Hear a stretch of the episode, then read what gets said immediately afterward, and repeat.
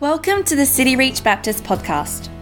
If you would like more information about the life of our church, please go to our website at cityreach.com.au or like us on Facebook. We hope you enjoy this message.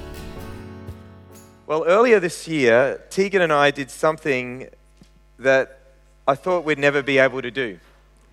Uh, we completed a half marathon.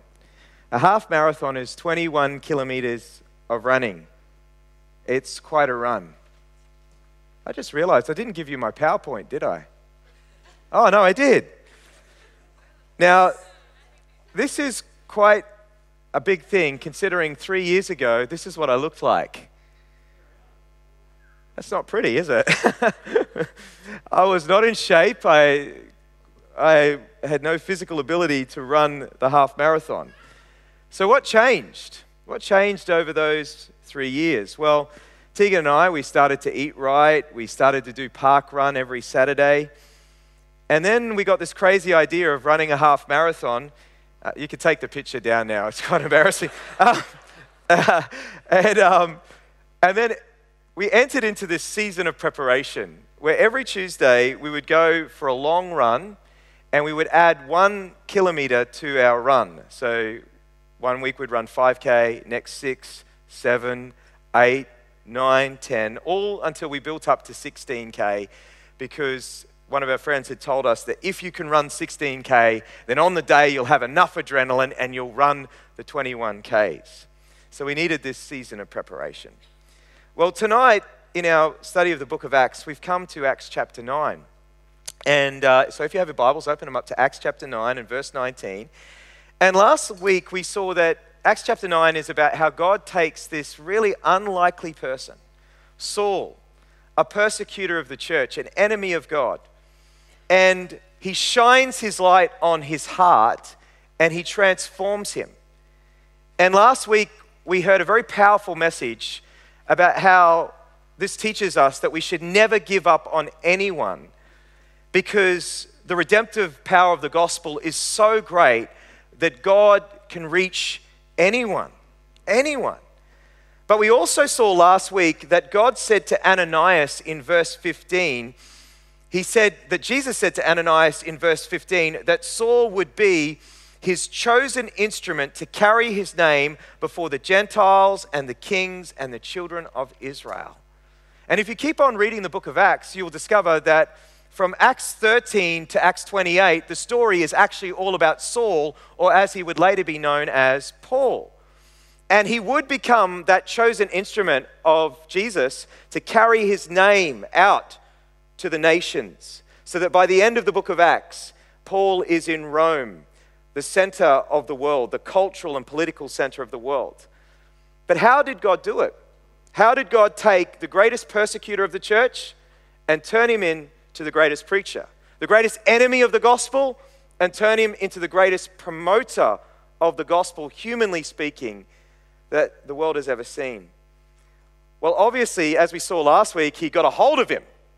He got a hold of him first. He shined the light of the gospel upon his heart.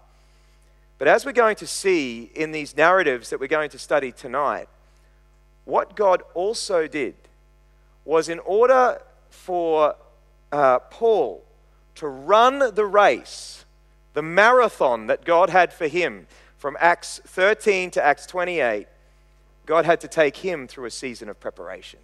And we read about this season in Acts chapter 9. And I don't know what God's will for your life is. You probably don't have, like Paul, a specific word over your life saying, You are going to be my chosen instrument. It's probably not what you have, it's not what I have. But uh, I do know that Paul says in, in Ephesians 2, verse 10, that we are God's masterpiece, created anew in Christ Jesus for good works that God has planned in advance for us to walk in. I believe that God does have a calling for each one of us. And God will, like the Apostle Paul, take us through these seasons of preparation where He will prepare us for what He has for us in the future. And what we're going to do tonight, and what I'd like you all to do, is that as we study these different seasons of preparation, I want you to ask yourself this question Am I in that season? and what is God teaching me right now? All right? Am I in this season, and what is God teaching me right now? So let's look at the first season. The first season that God took Paul through was a season of winter. Now, winter is obviously a time when things die. It's a time when it's cold and when the animals go into hibernation. And for God to use you, God often needs to take you, or in fact, I think He definitely needs to take you through a season of winter, a season where things must die. If you look down in your Bibles in verse 19, you'll see that it says that after Paul was converted, he spent some days with the disciples in Damascus. And then in verse 20, it says that immediately he proclaimed Jesus in the synagogues. Now, most commentators that I read they believe that there is actually a gap in, in the narrative here between verses 19 and verse 20.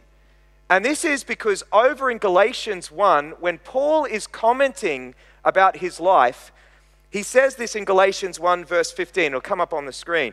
He says that when he who set me apart before I was born and who called me by his grace was pleased to reveal his son to me, so that's his conversion in order that I might preach him among the Gentiles, I did not immediately consult with anyone, nor did I go up to Jerusalem to those who are apostles before me. But, he says, I went away to Arabia and returned again to Damascus.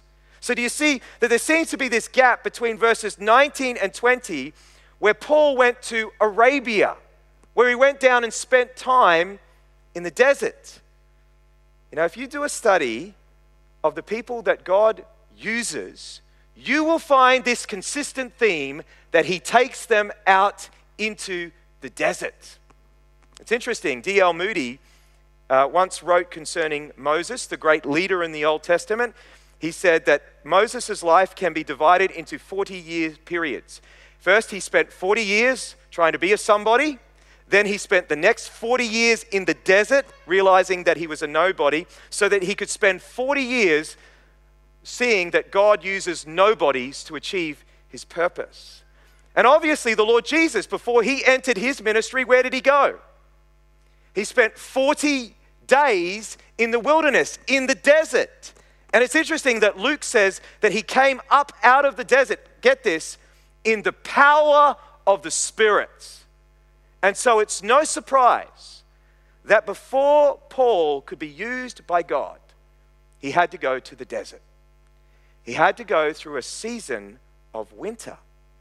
Now, what did Paul learn in the desert? Well, it's interesting that some commentators suggest that this was Paul's like Arabian Bible college, that he went down and spent three years thinking about how he had misunderstood the whole thing that now that he understood who Jesus was and now he understood that Jesus was Messiah, he spent three years thinking about, rethinking all of his theology, rethinking all of the Old Testament in light of who Christ is. But I'd like to suggest to you that it was actually much deeper than just a rethinking of theology. You see, Paul, his whole life, had been a star pupil. Paul had been first in his class. We find out in the book of Acts that Paul had studied under Rabbi Gamaliel. Rabbi Gamaliel was the top rabbi in Israel. In order to be a, a, disciple of Rabbi Gamaliel, you had to be the top of the top of the top of the top. And what I think that Paul learnt in the desert was that none of that mattered. Not one bit of it mattered. As he would say in Philippians 3, for his sake, I've suffered the loss of all things and count them as rubbish, in order that I may gain Christ and be found in him, not having a righteousness of my own that comes through the law, but that which comes through faith in Christ, the righteousness from God that depends on faith. As Oswald Sanders once said, before God can use a person, he needs to break them. Before God can use you, he needs to humble you. He needs to break you. He needs to make you realize that whatever was for your gain, you need to now count as loss so that you cling to the righteousness of Jesus alone, so that you cling to Christ alone. And so, what he'll do is he'll take you through a season of winter. a season where things are dying in your life. Now, many times before in this church, I've shared my story, my life story of Tegan and I. And uh, I know I've shared it before, but I'm going to share it again because some of you were not here when, when I've shared it. Some of you are new. And it also is a story that gives glory to God, but it's also a story about how God took me through a season of winter. I was married with, to Tegan, my wife, at the age of 19, and we got married really young, and we brought into our marriage all sorts of problems. After about a year of marriage, it became obvious that we were, we were not traveling well, and we basically became roommates. Well, at the age of 21, I then went along to a Hillsong conference and I had this amazing time with God. You know, those amazing moments where you have where God just really gets a hold of your heart again? It was one of those times of surrender, and I surrendered my life to the Lord, and I felt this call of God to go into ministry. But while my life was going a certain way, Tegan's was going a completely different way. I called her from the Hillsong conference and said, Darling, guess what? I've had this great time with God. And she said, Well, that's great. I'm drunk. She was heading one way, and I was heading this other way. Well, I came back to my church, Ashgrove Baptist Church, and I got fully involved in church ministry. I was a youth leader, I was in the worship team, I was running Christianity Explained courses, I was preaching as part of, they gave young guys a go, and I got up and had a go at preaching. I was doing all this sort of stuff. And I was seen in my church as being the young up and comer in the church, this young up and comer, this young up and coming rising sort of guy. But all the while, while on the surface everything looked great, behind the scenes, Tegan and I's relationship was absolutely falling apart. And you see, at that point in my life, I thought that what it meant to be a minister of the gospel is you had to present everything really well publicly and just keep everything hidden behind closed doors. Well, uh, 1997, I, uh, I decided to go part time at Bible college and part time work to just test the waters to see whether God was calling me into full time ministry. And uh, yet our marriage was still struggling, were still having lots and lots of problems. And then lo and behold, in 1997, Tegan became pregnant with our first daughter, Hannah. And, uh, and then, you know, things got really bad. Not that she was really bad, she's a real blessing, but, but it highlighted the difficulties and struggles we were having in our marriage. The next year, 1998, I was all set to go to Bible college. I was set to go to the Baptist Theological College to fulfill my dream to be a pastor, and I was, uh, had a placement at this church that was one of the best churches in Brisbane that was really going places. Anyway, this whole time, Tegan was pleading with me. We can't go to Bible college, Timon. We're broken.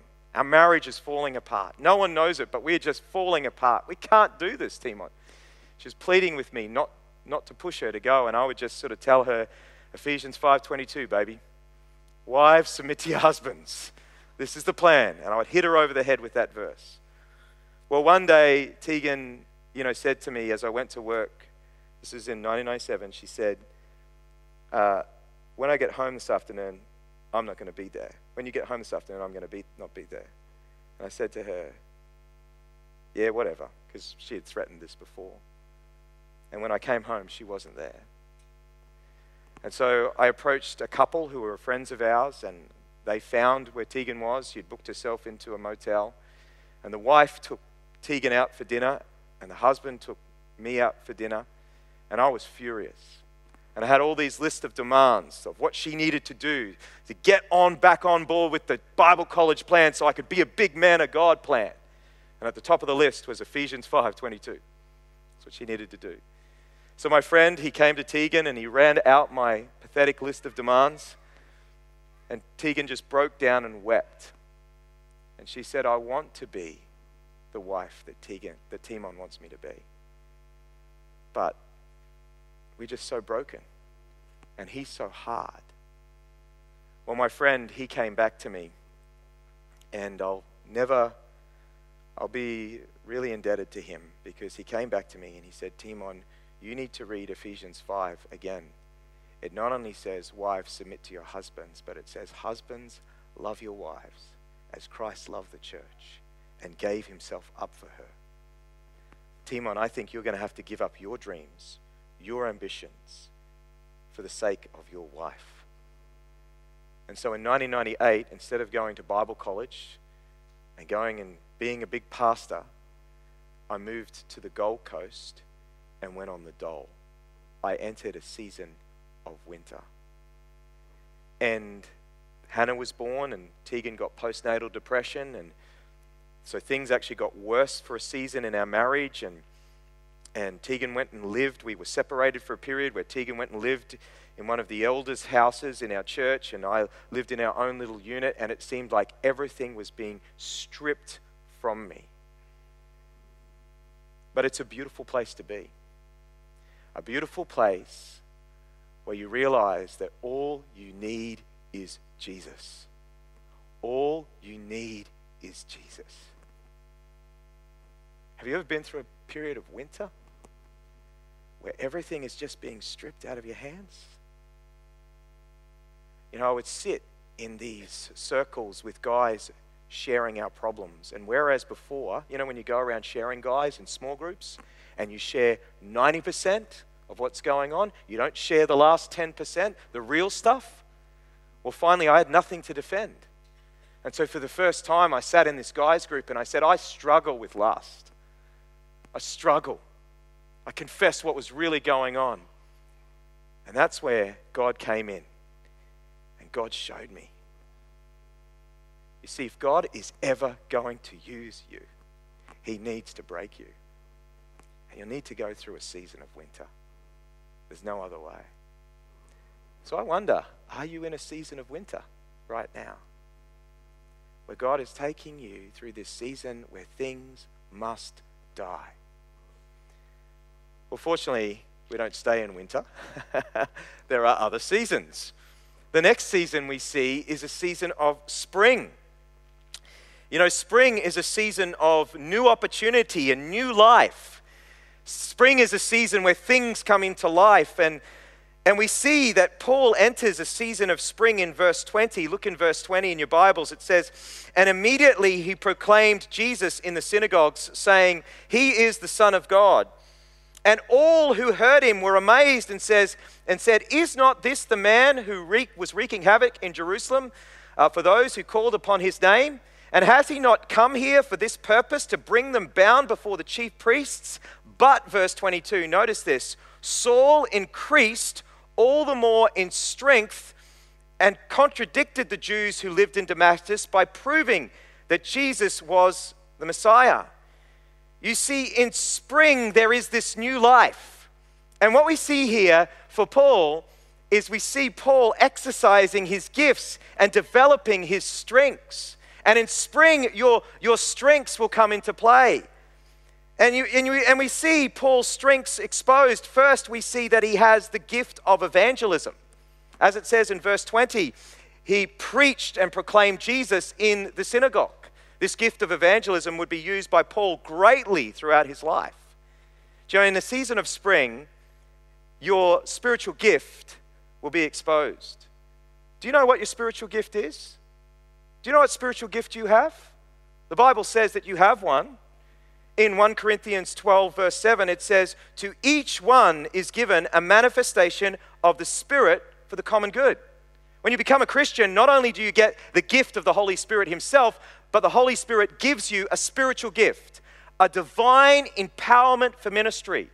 Paul says this in Romans 12, verse 6 having gifts that differ according to the grace given us, let us use them. If prophecy in proportion to our faith, if service in our servant, serving, the one who teaches in his teaching, the one who exhorts in his exhortation, the one who contributes in generosity, the one who leads with zeal, and the one who does acts of mercy with cheerfulness.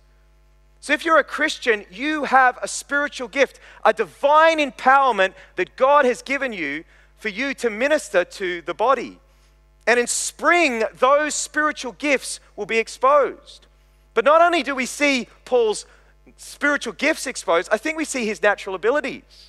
Notice in um, verse 20, it says that he confounded the Jews who lived in Damascus by proving that Jesus was the Messiah. You know, the word proving means is, is a logical word. And one of Paul's greatest natural abilities was his logical mind. When you read the rest of the New Testament, you see Paul's letters how he's able to prove an argument, how he's able to answer objections in those great letters like Romans and Galatians and Ephesians and other great letters that he wrote. And you see, God has not only given you spiritual gifts, but he's given you natural abilities. And do you know those natural abilities? Do you know the way that God has actually shaped you as a person? And are you comfortable with your spiritual gifts and the natural abilities that God has given you? Uh, you know, a couple of years ago, I was just sitting down and this wave of despair came over me because I realized I'm never going to be as good a preacher as Tim Keller. Tim Keller is like one of my favorite preachers, right? So I'm lucky that most of you don't know who he is because he then you compare my sermons to his. But, but, um, but he is this statesman of the church, and he reads so so much, and he has such deep insight. And I was just despairing. I'm never going to be Tim Keller. And I realized that's okay. I'm Timon Benson. I don't have to be Tim Keller. I'm Timon Benson. You know, so many times I see people in ministry trying to be someone they're not, trying to be someone else. But you don't have to be. You just have to, you have to understand that God has made you in a fearfully and wonderfully way. Well, that doesn't make sense, but you know what I mean. He's made you wonderfully and fearfully. What is it? Fearfully and wonderfully? Whatever it is, you know, Psalm 139. He's made you, right? Wonderfully and fearfully made. That's how it is. He's made you that way. I got it, Michelle. There, you got it in the end. So, as we can see, no Tim Keller. But, um, so God has made you, and, and you can be, therefore, you can be comfortable with who you are. You don't have to be anyone else. And so, spring is the season where your strengths are exposed, where God shines down and you exposes your spiritual gifts and your natural abilities. But then we come to autumn. Autumn, my friends. Oh, autumn. We've seen, what's the first one we saw? Winter, that's right. Then we had spring. Now we come to autumn. Now, yeah, the thing is, it doesn't come in the right order in Paul's life. So I'm just mucking up the order. I know that. I know that. That's cool. I haven't missed something out. We'll get to summer in the end.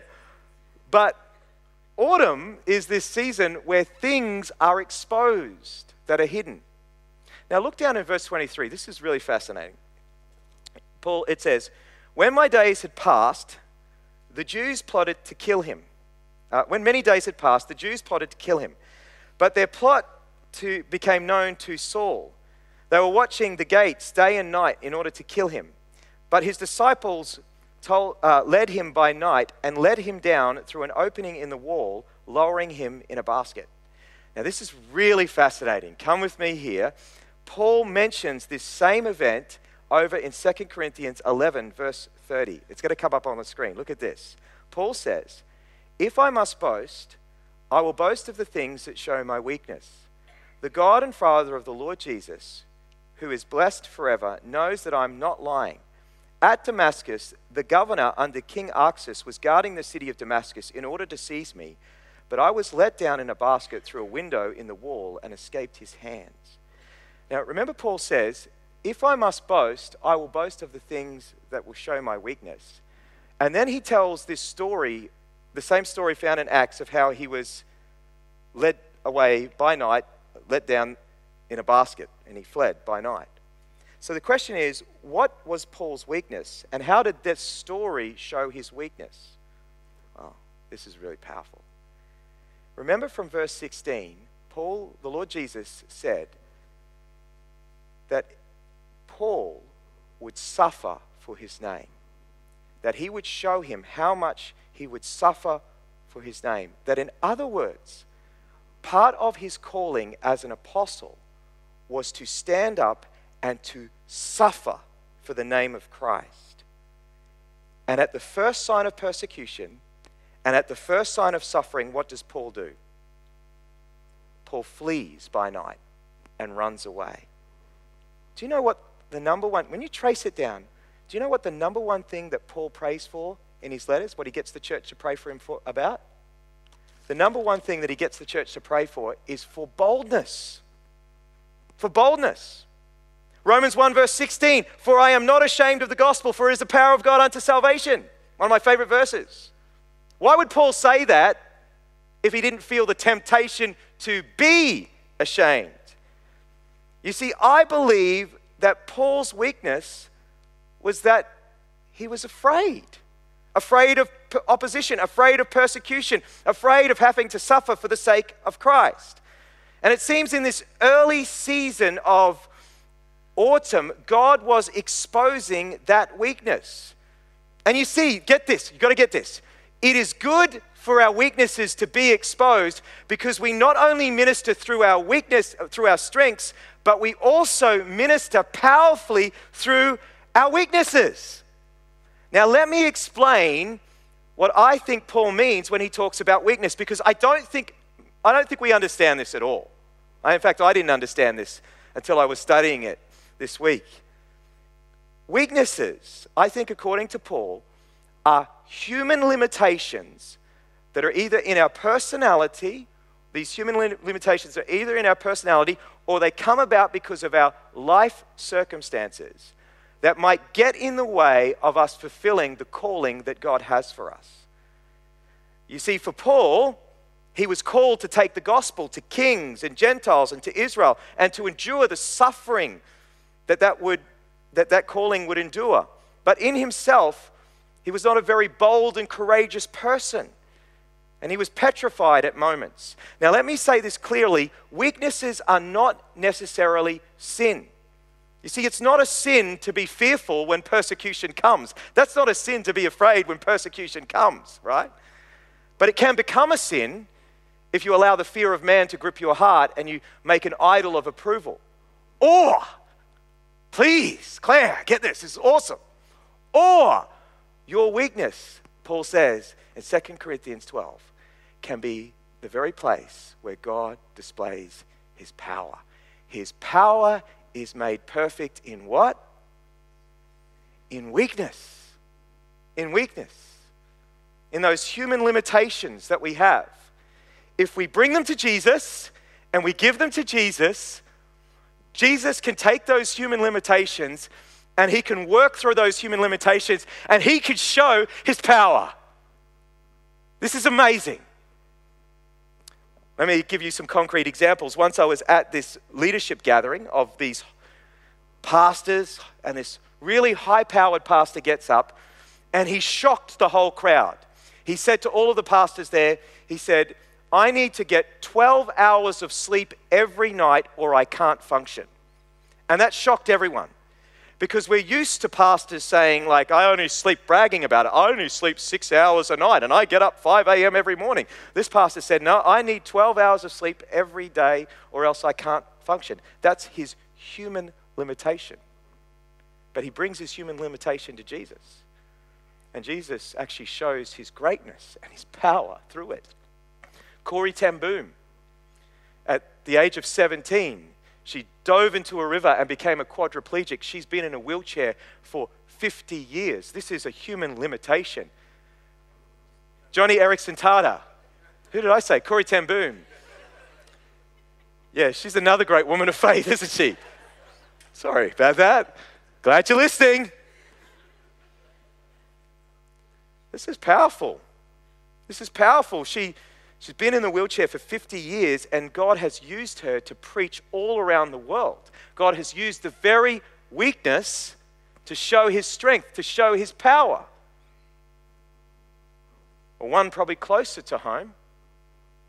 There was a young pastor who graduated from Bible college here in South Australia, early 70s. And people said to him, because of his personality, which was pretty abrupt because he was Dutch, that he would never be used in the ministry. That he would never be used in the ministry. And uh, the only place that they were willing to give him was Peak Circuit, this backward place. But God's power is made perfect in weakness. And then he came to this little church called Prospect Baptist Church, a little legalistic church when he came there. And that was Pastor Paul. God used his power, was made perfect in his weakness. This is hard to preach to you